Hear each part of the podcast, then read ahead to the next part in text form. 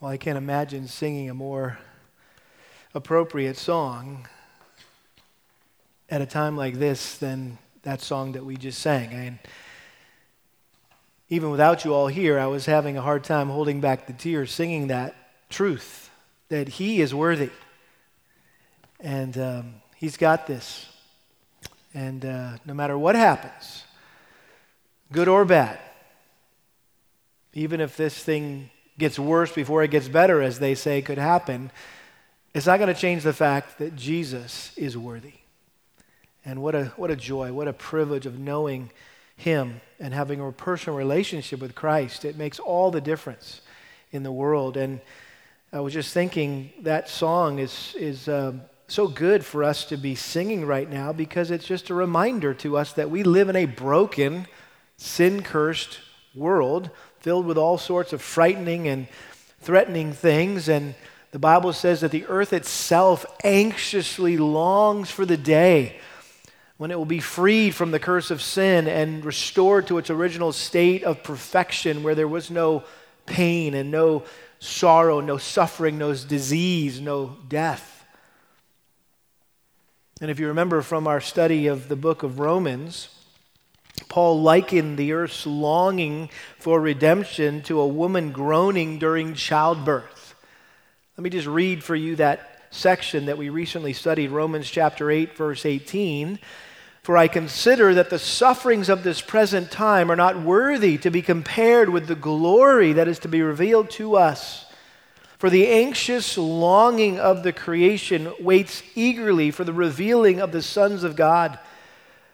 For the creation was subjected to futility, not willingly, but because of him who subjected it, in hope that the creation itself also will be set free from its slavery to corruption into the freedom of the glory of the children of God. For we know that the whole creation groans and suffers the pains of childbirth together until now. Well, the anxiousness that is expressed here in Romans chapter 8 is a good thing. It's a good kind of anxiousness. It's a kind of anxiousness that is commended by God. But typically, when anxiety is mentioned in the Bible, it's not a good thing. It's a bad thing. And it's not commended by God. In fact, it's condemned by God. Proverbs 12 25 says this Anxiety in a man's heart weighs it down, but a good word makes it glad. Psalm 94, verse 19 When my anxious thoughts multiply within me, your consolations delight my soul. This morning, I want to provide a good word to you to those of you who may be feeling weighed down with worry, so that you'll be glad. My prayer this morning is that those of you who may feel like your thoughts have been taken captive by fear and anxiety will have your souls captivated and consoled by the truths of God's Word.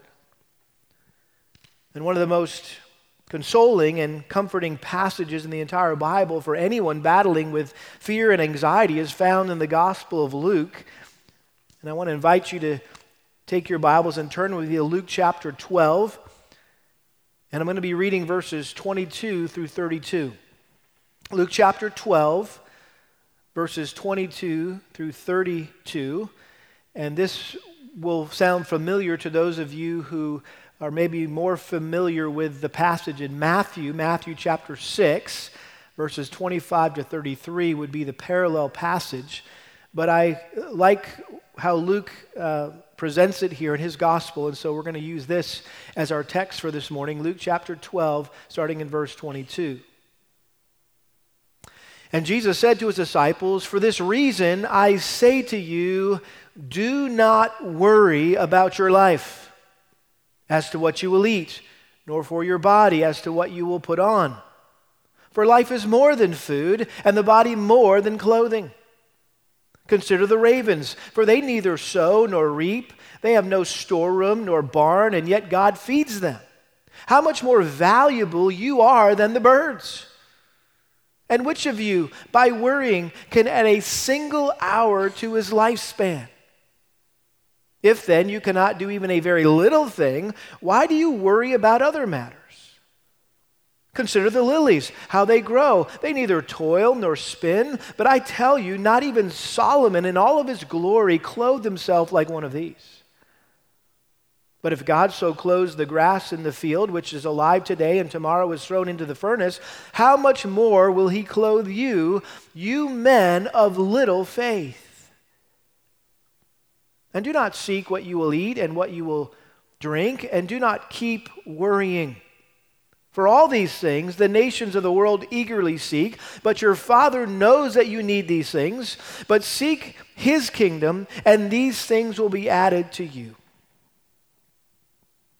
Do not be afraid, little flock, for your Father has chosen gladly to give you the kingdom. I think you would agree with me that uh, this seems to be an extremely relevant, relatable text for us to consider in light of the present pandemic and I would say present panic uh, in our country.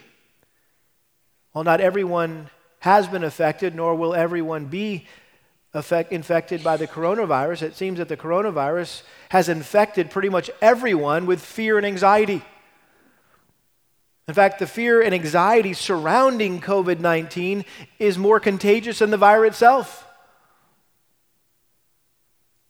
Just watching and reading the nonstop news creates anxiety in our minds and our hearts, and just going to the grocery store puts us all in panic mode, it seems. And you see everyone else with their carts just overloaded with stuff and you're like, Am I crazy not to be like doing the same thing? And maybe I should get an extra thing of this or an extra thing of that. And, and, and we all begin to panic. I think it's fair to say that most people are worried sick. We appreciate that idiom. We know what that means. When you are overly anxious about something, we, we say, well, that person is worried sick, or I'm just worried sick. I think that's an appropriate label for a lot of people today. They're, they're just worried sick. And, and then there's a lot of things, honestly, truly, uh, understandably, that we're tempted to worry about right now. Catching the virus, protecting our loved ones who are more high risk. We are tempted to worry about the plummeting oil prices, particularly those of us who live in the Houston area that is so dependent oftentimes on the rise and fall of the oil industry. And uh, we're worried about losing our jobs or being furloughed or taking a pay cut and paying our bills. Uh, we're worried about our investments as we watch them dwindle as the stock market crashes. And we're worried about maybe having to file bankruptcy, having to close our businesses, or for those of you who are students, finishing your classes, and those of you who are seniors, graduating, and what is that going to look like? And all this that you had looked forward to, and now it seems like you might just get your diploma in the mail. How fun is that?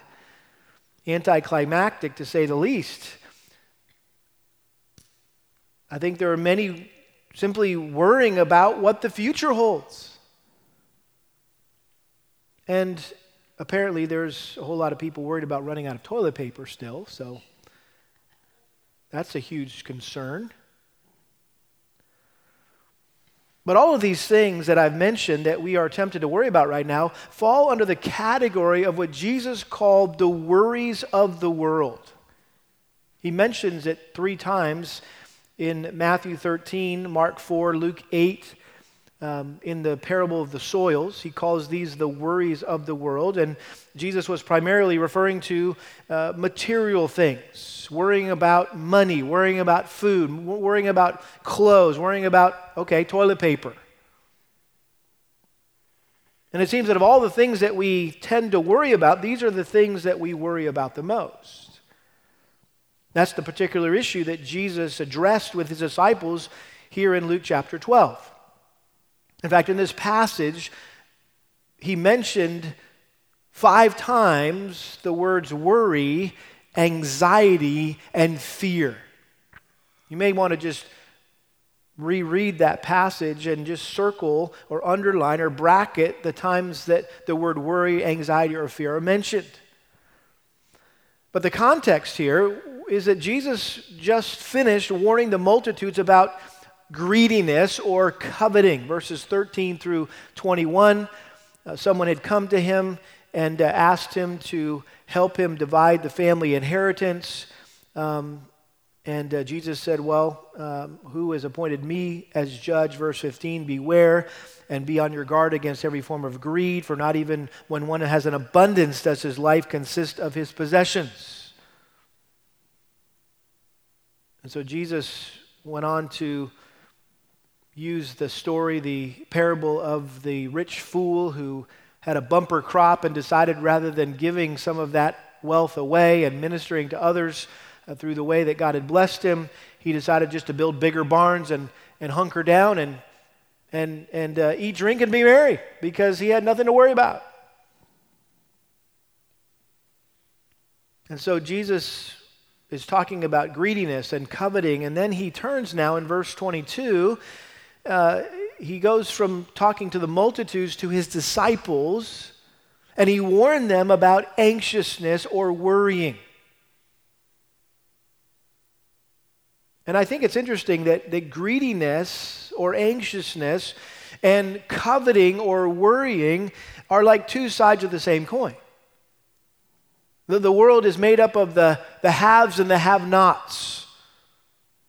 And money doesn't just pose a problem for those who have it, but also for those who don't have it. And the, the haves, those that have it, tend to depend on things rather than on God. And the have nots tend to not depend on God for things. And Jesus said to the haves, Hey, don't be greedy. Why? Because they never seem to have enough. And Jesus said to the have nots, Hey, don't worry. Don't, don't worry.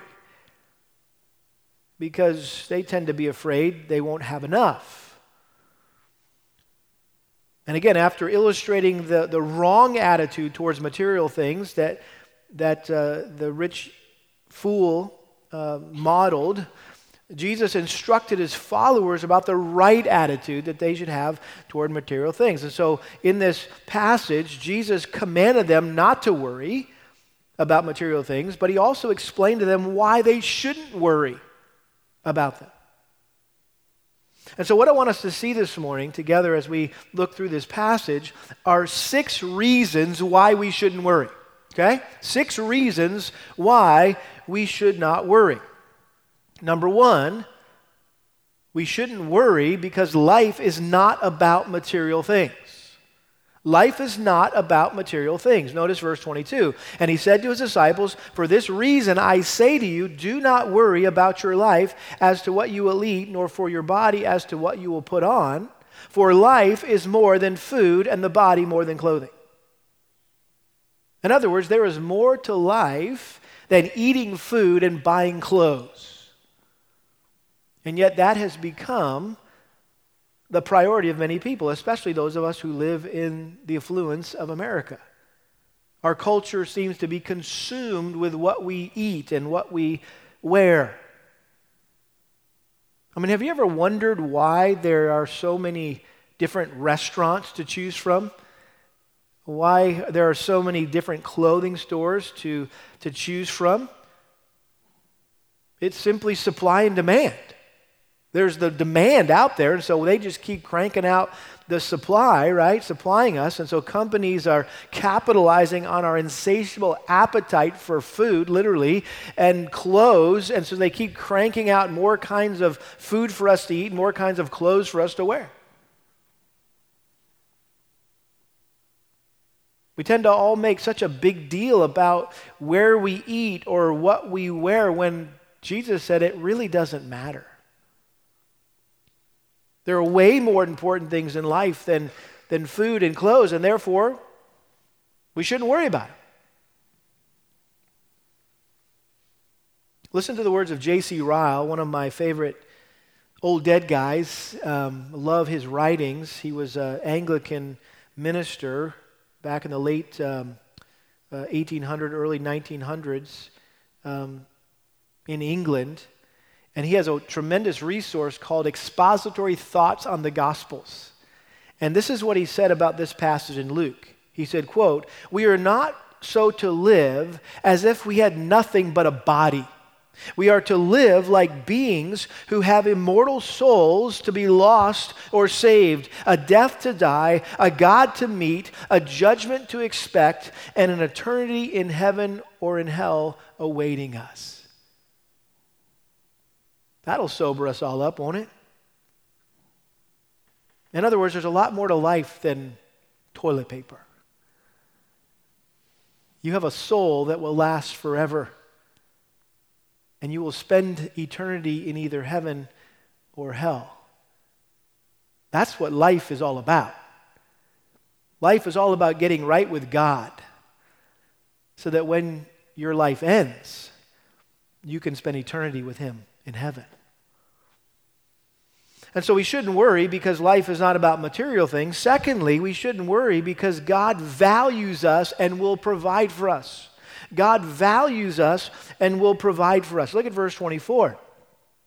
Jesus goes on, he says, Consider the ravens, for they neither sow nor reap, they have no storeroom nor barn, and yet God feeds them. How much more valuable you are than the birds?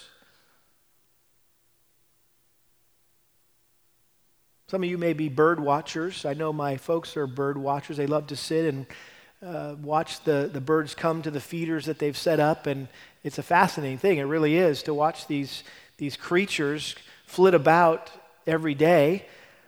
Uh, but they're not frantically flying around working or worrying about what they're going to eat, especially when people like my folks put lots of food out there for them all year round. They know where to go, they know where the goods are. But ultimately, they're dependent on God's daily provision of food. They feel no need to hoard a bunch of stuff or to store up stuff in barns like the rich fool that Jesus just got done talking about. In fact, look back at verse 16. The land of a rich man was very productive, and he began reasoning to himself, saying, What shall I do since I have no place to store my crops? Then he said, This is what I will do. I will tear down my barns and build larger ones, and there I will store all my grain and my goods and my toilet paper. Just kidding. I'm kind of giving everybody a hard time about the toilet paper. But the point is, he was a hoarder rather than a giver. And he thought to himself, Soul, you have many goods laid up for many years to come. Take your ease, eat, drink, and be merry. But God said to him, You fool, this very night your soul is required of you, and now who will own what you've prepared? So is the man who stores up treasure for himself and is not rich toward God. I think that's what Jesus would have to say to the preppers in the world. And I'm not here to say that's necessarily a wrong thing to do. However, if you're prepping for something in the future and you've got your stockpile of food and ammo and all the other things, I hope you're prepping your soul for eternity. Because that's what this guy completely overlooked. And all of his prepping, he completely overlooked the fact that someday he was going to have to be prepared to stand before the God of the universe, his creator, his sustainer, his judge. And so let's all make sure we're preparing our souls for eternity.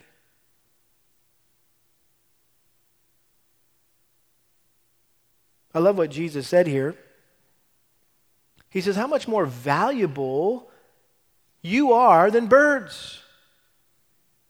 We know that Jesus said elsewhere that a, a bird can't fall, just a, a, simple little sparrow can't fall down without God knowing about it. How many times have you been sitting in your living room, perhaps, or your dining room, and all of a sudden you hear boom, and you're all like, What was that?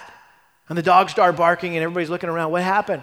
And you go out on your back patio and you see a bird that just ran into the window, right, and is laying there, usually dazed, hopefully, and they're, you just need to kind of help them get up and get moving again. But sometimes they, they die because of that. But guess what? God saw that, God knows that. And how many times is that happening all over the world in any given day? It says, not even a sparrow falls with God not knowing it.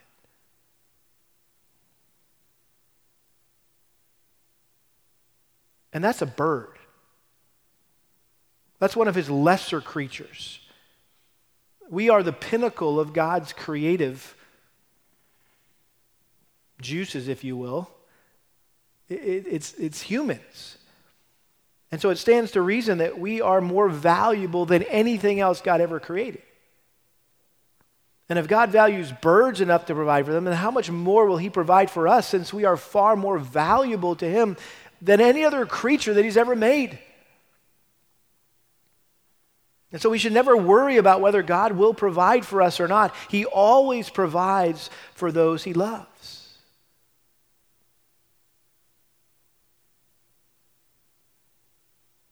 I think it's important just to note here, lest anyone think that what Jesus was advocating is for us just to kind of sit around and wait for him to drop stuff off, you know, care packages from heaven. One commentator said it, said it, this way when the Lord Jesus said that we should not worry about food and clothing, he did not mean that we were to sit idly and wait for these things to be provided. Christianity does not encourage laziness.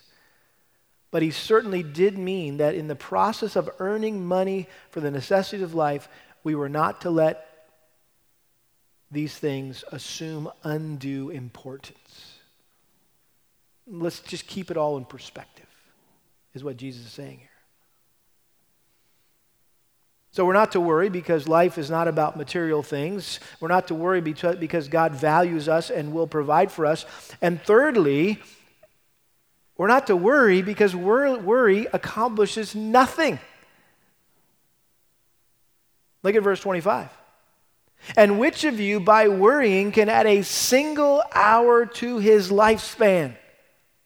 If then you cannot do even a very little thing, why do you worry about other matters?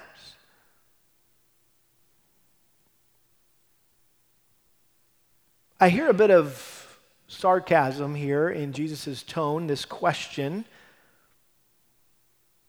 Which of you, by worrying, can add a single hour to his lifespan? He wanted to show the futility of worrying. That none of us can add a single second to our lives by worrying. In other words, no matter how much you worry about something, it's not going to change anything except maybe give you an ulcer which is, by the way, proven medically that worry does have physical effects on our bodies, negative effects. Worrying about getting the coronavirus isn't going to keep you from getting it. Worrying about the future and what it holds for you and your job and your future isn't going to change what God has ordained to happen in the future. In the parallel passage in Matthew, Jesus said this in Matthew 6:34, "So do not worry about tomorrow, for tomorrow will care for itself. Each day has enough trouble of its own." In other words, there's going to be plenty of stuff to worry about tomorrow. Don't add that to what you're already bearing today. God never intended us to, to bear it all at once. He knew we couldn't handle it. And I think that's why he doesn't reveal the future to us, because in our finiteness, we could not bear it. So Jesus is saying here, listen, if you if it doesn't matter if you worry or not, whether you worry about little things or big things, it doesn't change anything, then why do it? It's pointless to worry about anything. Worrying is useless, it's, it's a waste of precious time and energy. And so we shouldn't worry because worry accomplishes absolutely nothing. Well, there's a fourth reason why we shouldn't worry, and that is we should, uh, excuse me, worry exposes a lack of faith. We shouldn't worry because worry exposes a lack of faith. Look at verse 27. Consider the lilies, how they grow. They neither toil nor spin, but I tell you, not even Solomon in all of his glory clothed himself like one of these. But if God so clothes the grass in the field, which is alive today and tomorrow is thrown into the furnace, how much more will he clothe you, you men of little faith?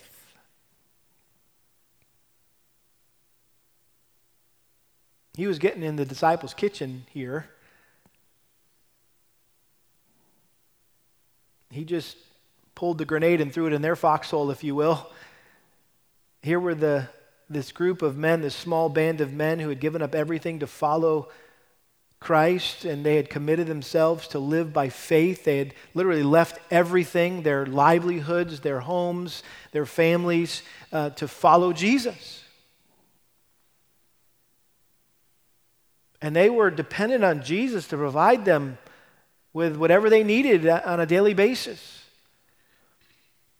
And so he was challenging them here to trust him by comparing them to the flowers in a, in a grassy field. And we've got a great image right now here around uh, Texas uh, in the springtime. We have the, the bluebonnets have come out in all of their glory and the Indian paintbrushes. And as you just drive around, even here in the Montgomery area, just they're beautiful. And they just grow. They just pop up and out of nowhere, it seems. And, and, uh, and yet their natural beauty, according to Jesus here, far surpasses the magnificent attire for which King Solomon was so famous. And Jesus' point was simply this if, if God so lavishly clothes grass that is here today and gone tomorrow, then how much more lavishly will He clothe us who will live forever? I would encourage some of you, if you're able to, this week, a, a, really practical way to, to meditate on the truths in this text is to go out for a drive. Go drive out 105 and go out into the country where you can just look at these bluebonnets and these Indian paintbrushes. And as you're looking at them, remember this text that consider the bluebonnets, consider the, the Indian paintbrushes and all the other beautiful wildflowers here in Texas and, and just how they grow. And they're not toiling, they're not spinning. God's just, just making them beautiful and adorning the grass and the fields with these things. And, and what a great reminder, a visual reminder to us right now of God's faithful care and provision for us. That God is worthy of our total trust.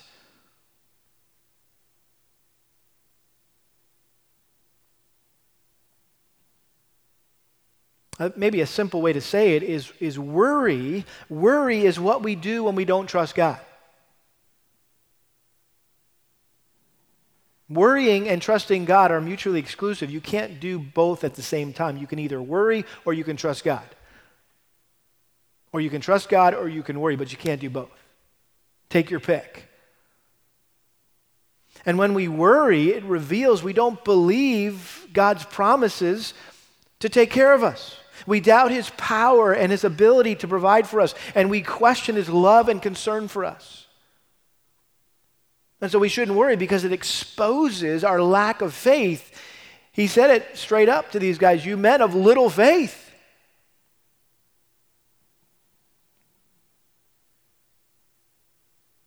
I recently read a helpful definition of faith, particularly in our present situation. You want to hear it? Faith is the refusal to panic. That's faith. Faith is the refusal to panic. And so let's not worry because worry exposes a lack of faith. Number five, a fifth reason why we shouldn't worry is because worry makes us just like the rest of the world. Worry makes us just like the rest of the world. Look at verse 29. And do not seek what you will eat and what you will drink, and do not keep worrying, for all these things the nations of the world eagerly seek. But by the way, do you notice how Jesus continues to command his disciples to stop worrying? And I haven't said this yet, but hopefully it's obvious to, to all of you that if we're being commanded not to do something, that means whatever we're being commanded not to do is what? Sin. That worry is sin. Albeit a respectable sin. One of those sins that we all struggle with, and so we don't feel so bad about it. We even joke about it, make light of it, are not overly embarrassed to admit it, like we are other sins, but it is a sin nonetheless. And so Jesus says here do not keep worrying. Again, J.C. Ryle said that this phrase, do not keep worrying, was borrowed from ships out at sea which when seen from the shore, they appear lifted up and tossed and to and fro and restless. And if you ever watched a, a boat bobbing out there, he, he said, Hey, stop bobbing around. Stop being blown and tossed by the winds and the waves. And then he said this this phrase, do not stop or do not keep worrying, quote, implies a state of suspense, doubt, and anxiety about the future. I thought, wow, that's very appropriate because aren't we all sort of living in this state of suspense?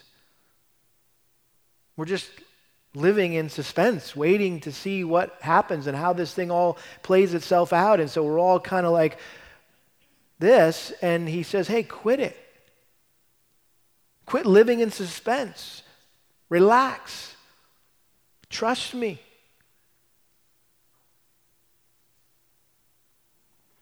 And we, as believers, we who have committed our lives to Christ, who have the Spirit of God in us, have been set apart from the rest of the world. We, we should act differently than everyone else. Why? Because we have someone living inside of us, the Spirit of God, right, who helps us not live like the rest of the world does. And when we worry, we're acting like people in the world that don't know God, that don't have the Spirit of God in them. Why? Because unbelievers don't have a relationship with God. They, they don't relate to Him as their loving, caring Heavenly Father. They can't relate to Him as their loving, caring Heavenly Father. They don't, they don't acknowledge Him or depend on Him or thank Him for anything. And as a result, they're left to fend for themselves like orphans. And so they scratch and they claw to get as much as they can. And the whole time they're worrying if they'll have enough or if someone will steal it from them. And I'm sure some of you have seen the, the, the, the, the clips on YouTube and other news channels of people literally getting into fistfights over stuff at the grocery store. Why is that? Well, that's what orphans do. They're, they're constantly fighting amongst themselves, and every man for himself, every orphan for himself, and, and, and you got to get as much as you can for yourself. And it's a survival mode. But, beloved, we are not orphans. And so we should not worry about these things. And if we do, we're acting no different than unsaved people. And what's worse, we're a terrible witness when we worry. I mean, why would anyone want to become a Christian if they see us worrying all the time like everyone else? It's like, well, that apparently has nothing to offer me. There's nothing appealing about that to other people. There's nothing intriguing about us when we just look like the rest of the world? And so we shouldn't worry because it's totally pagan. Or what has been referred to as practical atheism. Are you familiar with that expression? That there are a lot of Christians, people who claim to have a relationship with God, who live practically like atheists. We live like God doesn't exist. And so try that on. Be honest with yourself. Look back at maybe the last few days, the last couple of weeks, and have you been guilty of practical atheism? Living as if there was no God, even though you know that there is a God and you have a personal relationship with God, but the way you're living, the way you're thinking, the, the decisions you're making, and what you're doing, if someone was watching you, they wouldn't know that there was a God because you're not living like there's a God. And so we don't want to worry because worry makes us just like the rest of the world. And then lastly, one more reason here in this text why we shouldn't worry is because God is an all knowing, generous Father. God is an all knowing, generous Father. Notice verse 30. For all these things the nations of the world eagerly seek, but your Father knows that you need these things. But seek His kingdom, and these things will be added to you. Do not be afraid, little flock, for your Father has chosen gladly to give you the kingdom. So Jesus emphasized the fatherhood of God in these verses, and he likened God to a father who knows the needs of his children even before they ask. Look back at the previous chapter, Luke 11. And here Jesus was teaching them about prayer. And uh, when you need something, all you need to do is ask and you'll receive it. Seek and you'll find it. Knock and it will be opened. Verse 11. So this is Luke 11 11. Now, suppose one of your fathers, or excuse me, now suppose one of you fathers is asked by his son for a fish. He will not give him a snake instead of a fish, will he? Or if he is asked for an egg, he will not give him a scorpion, will he?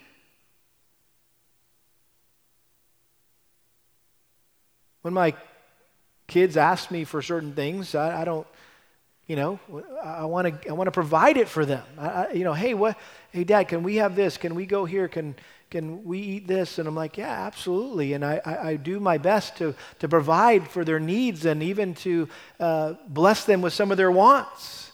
It's a great joy. It's a great blessing as a dad to be to be able to provide for your family. That's just what daddies do, right?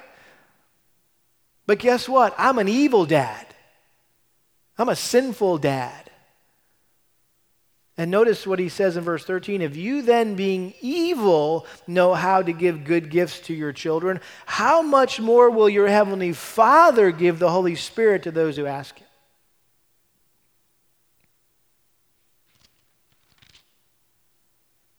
God's a way better dad than me. He's a way better dad than any of you dads. And he'll take care of you. Why? Because we're his kids. And that's what daddies do.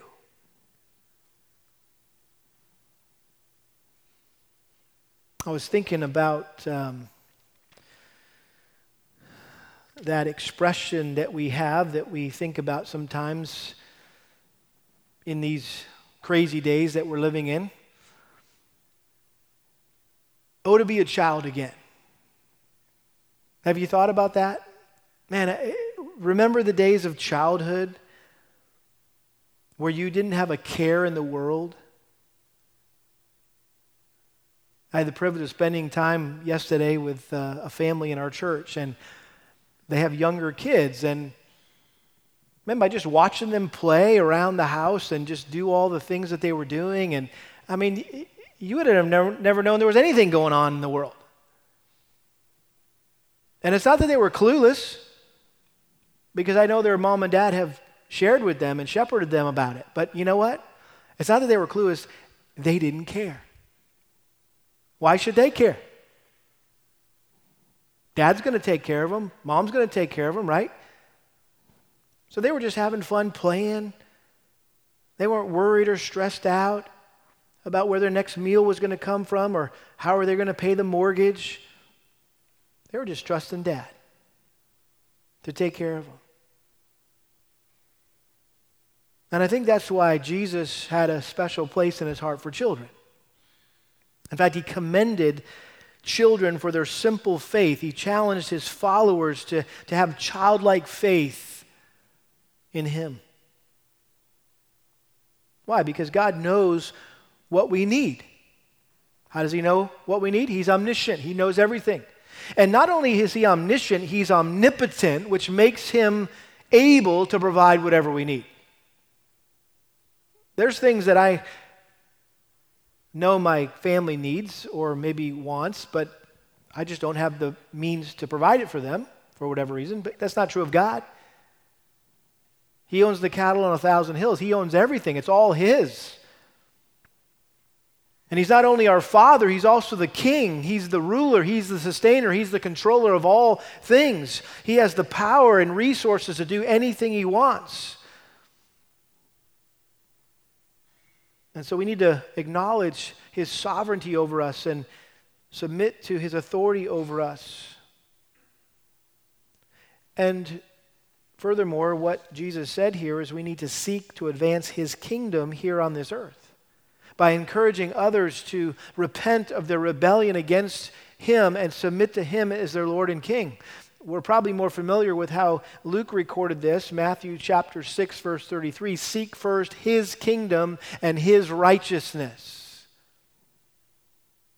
In other words, our number one priority in life should be to glorify God, to honor God, to obey God, to serve him with our lives. To be those living sacrifices that we sang about earlier.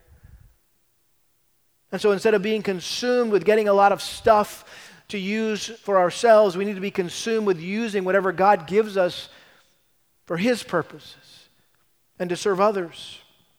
Instead of being burdened by food and, and clothes, we need to be burdened by the souls of men and women who are lost and dying and going to hell. I mean, what, what does it look like practically to have these, these spiritual kingdom priorities that Jesus was exhorting us as his followers to have. Seeking, what does it look like to seek his kingdom? Well, when you go to a restaurant, not now, but someday, I'm sure the restaurants will open back up and we'll all be able to go back to restaurants. When you go to that restaurant, be more concerned about sharing the gospel with your server than you are what's on the menu? Or if you go to the mall when it opens back up, right? Be, be more concerned about sharing the gospel with that sales attendant that you are about what you're wanting to buy. Nothing wrong with going out and eating at a restaurant, nothing wrong with going to the mall and buying a new outfit. But ultimately, that's not why you're there. If you have a kingdom mindset if you're seeking first his kingdom. James, or excuse me, William MacDonald, the commentator I love to read uh, weekly whenever I study a text, he said this about here. He says, This is something he says, excuse me, there is something more important in life than what we eat and what we wear. We are here as ambassadors of the king, and all considerations of personal comfort and appearance must be subordinated to the one glorious task of making him known. And Jesus promised here that when God and his kingdom have priority in our lives, he promises to provide for all the necessities in our lives all these things will be added to you. Psalm 37 25. I have been young, and now I am old, yet I have not seen the righteous forsaken or his descendants begging bread. We're not orphans, beloved. We're not beggars. God will provide the basic necessities of life, but more importantly, he will give us eternal life. Notice he says, Do not be afraid, little flock, for your Father has chosen gladly to give you the kingdom. Can I just say that's a lot better than toilet paper? Sorry, I had to throw one more toilet paper thing in there, right? That's the best thing ever. And so God is a, a, generous father who loves us and cares for us, just like a shepherd does his sheep. He says, Don't be afraid, little flock. And he promises that whatever we sacrifice here on earth will not be in vain because someday we will be given the privilege of reigning with him in his kingdom forever and ever and ever. And so the choice is simple. We can spend our lives building our own kingdom here on earth, only to lose it all someday and spend eternity in hell. Or we can spend our lives building God's kingdom here on earth and know the joy of spending eternity in heaven.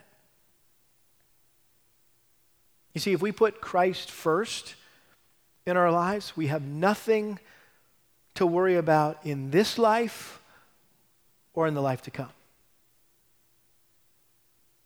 So, all this talk about not worrying is, is not just to get us through the coronavirus, this is for eternity. We have a glorious kingdom waiting for us in heaven. And notice what Jesus said, and I didn't include this in the text, but notice how he finishes up this section. Some would say it's connected to what he just got done saying maybe it's, it should be alone, but I see a connection. Verse 33 Sell your possessions and give to charity. Make yourselves money belts which do not wear out, and unfailing treasure in where?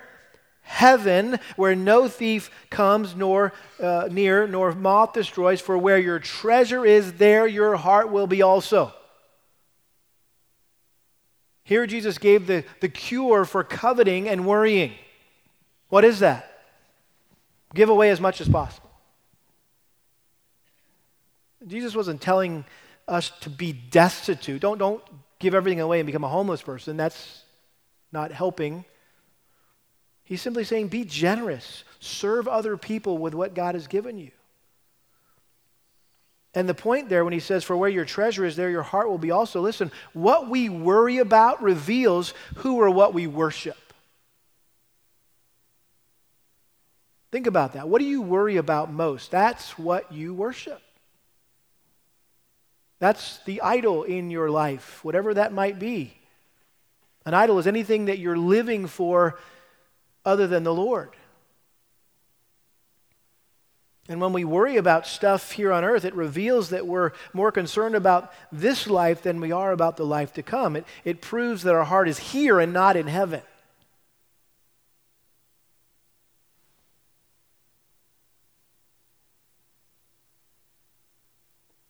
Again, J.C. Ryle, in his expository thoughts, says this when, we, when can we be said to seek the kingdom of God? What, what does this mean? But seek his kingdom. How, how do we know we're doing that? He says, We do so when we give a primary place in our minds to the interest of God's kingdom. The kingdom of God is the only kingdom which shall endure forever. Happy are they who belong to it love it, live for it, pray for it, and labor for its increase and prosperity. Their labor shall not be in vain. And then he says this May we give all diligence to make our calling into this kingdom sure.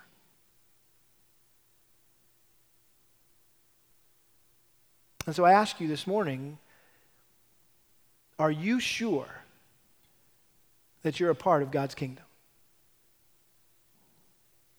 Do you know God as your Heavenly Father? Are you one of His children? Jesus said, I am the way, the truth, and the life. No man comes to the Father but through me. You can't know, Jesus, you can't know God as your Heavenly Father unless you know Jesus as your personal Lord and Savior. You say, how do I do that? Well, John 1:12 as many as received him to them he gave the right to become children of God even to those who believe in his name. And so what do you need to believe? You need to believe the fact that you're a sinner who deserves to die and go to hell. You need to believe that God sent his son Jesus to die on the cross. And he took God's wrath against sin upon himself and he rose again from the dead to prove that God had accepted his sacrifice in the place of sinners like us. You believe that, and you believe that what he did for you on the cross is the only way that you can be made right with God. And then you also believe that what it means to be a Christian is not just believing certain things about Jesus, but believing to the point where you commit your entire life to follow and obey him as your Lord and your master. And so if you receive Jesus, you are given the privilege of becoming a child of God.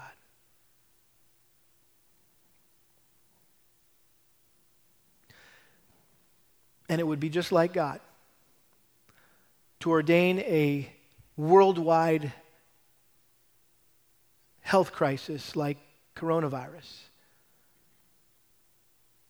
to bring many people to Him through His Son, Jesus Christ. And maybe that's what he's wanting to accomplish in your life through this whole thing. That this is all about your relationship with him, and he wants to have a relationship with you through his son, Jesus Christ.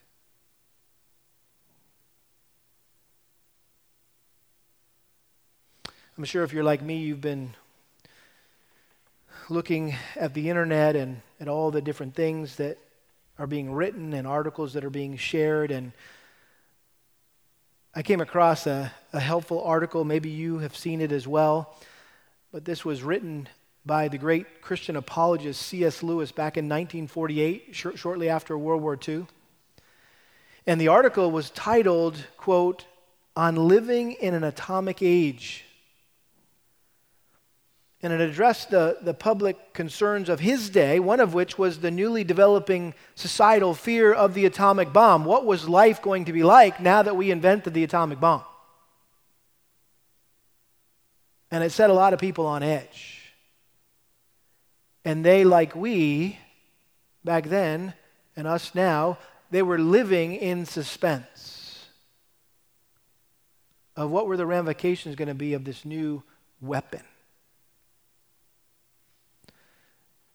And what some have pointed out that C.S. Lewis might as well have been writing about the coronavirus. In fact, several have suggested inserting coronavirus every time the atomic bomb or bomb is mentioned. And so let me just read this for you if you've not had the, the privilege of reading it yet. This is what C.S. Lewis wrote.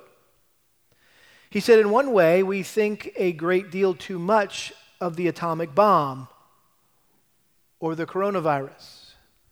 How are we to live in an atomic age or an age where there are pandemics like the one we're experiencing? He says, I'm tempted to reply, why, as you would have lived in the 16th century when the plague visited London almost every year, or as you would have lived in a Viking age when raiders from Scandinavia might land and cut your throat any night, or indeed as you already are living in an age of cancer, an age of syphilis, an age of paralysis, an age of air raids, an age of railway accidents, an age of motor accidents. In other words, do not let us begin by exaggerating the novelty of our situation. Believe me, dear sir or madam, you and all whom you love were already sentenced to death before the atomic bomb, before the coronavirus was invented. And quite a high percentage of us were going to die in unpleasant ways. We had indeed one very great advantage over our ancestors anesthetics but we have that still. It is perfectly ridiculous to go about whimpering and drawing long faces because the scientists have added one more chance of painful and premature death to a world which already bristled with such chances and in which death itself was not a chance at all but a certainty. This is the first point to be made. And the first action to be taken is to pull ourselves together. If we are all going to be destroyed by an atomic bomb, coronavirus, let that bomb, virus, when it comes, find us doing sensible and human things. Praying, working, teaching, reading, listening to music, bathing the children, playing tennis, chatting to our friends over a pint and a game of darts, not huddled together like frightened sheep and thinking about bombs or viruses. They may break our bodies. And ironically, he said, quote, a microbe can do that. But they need not dominate our minds. That's a good word. For those of us who are tempted to let all of this dominate our minds. Don't be afraid, little flock. God will give us the kingdom. Let's pray.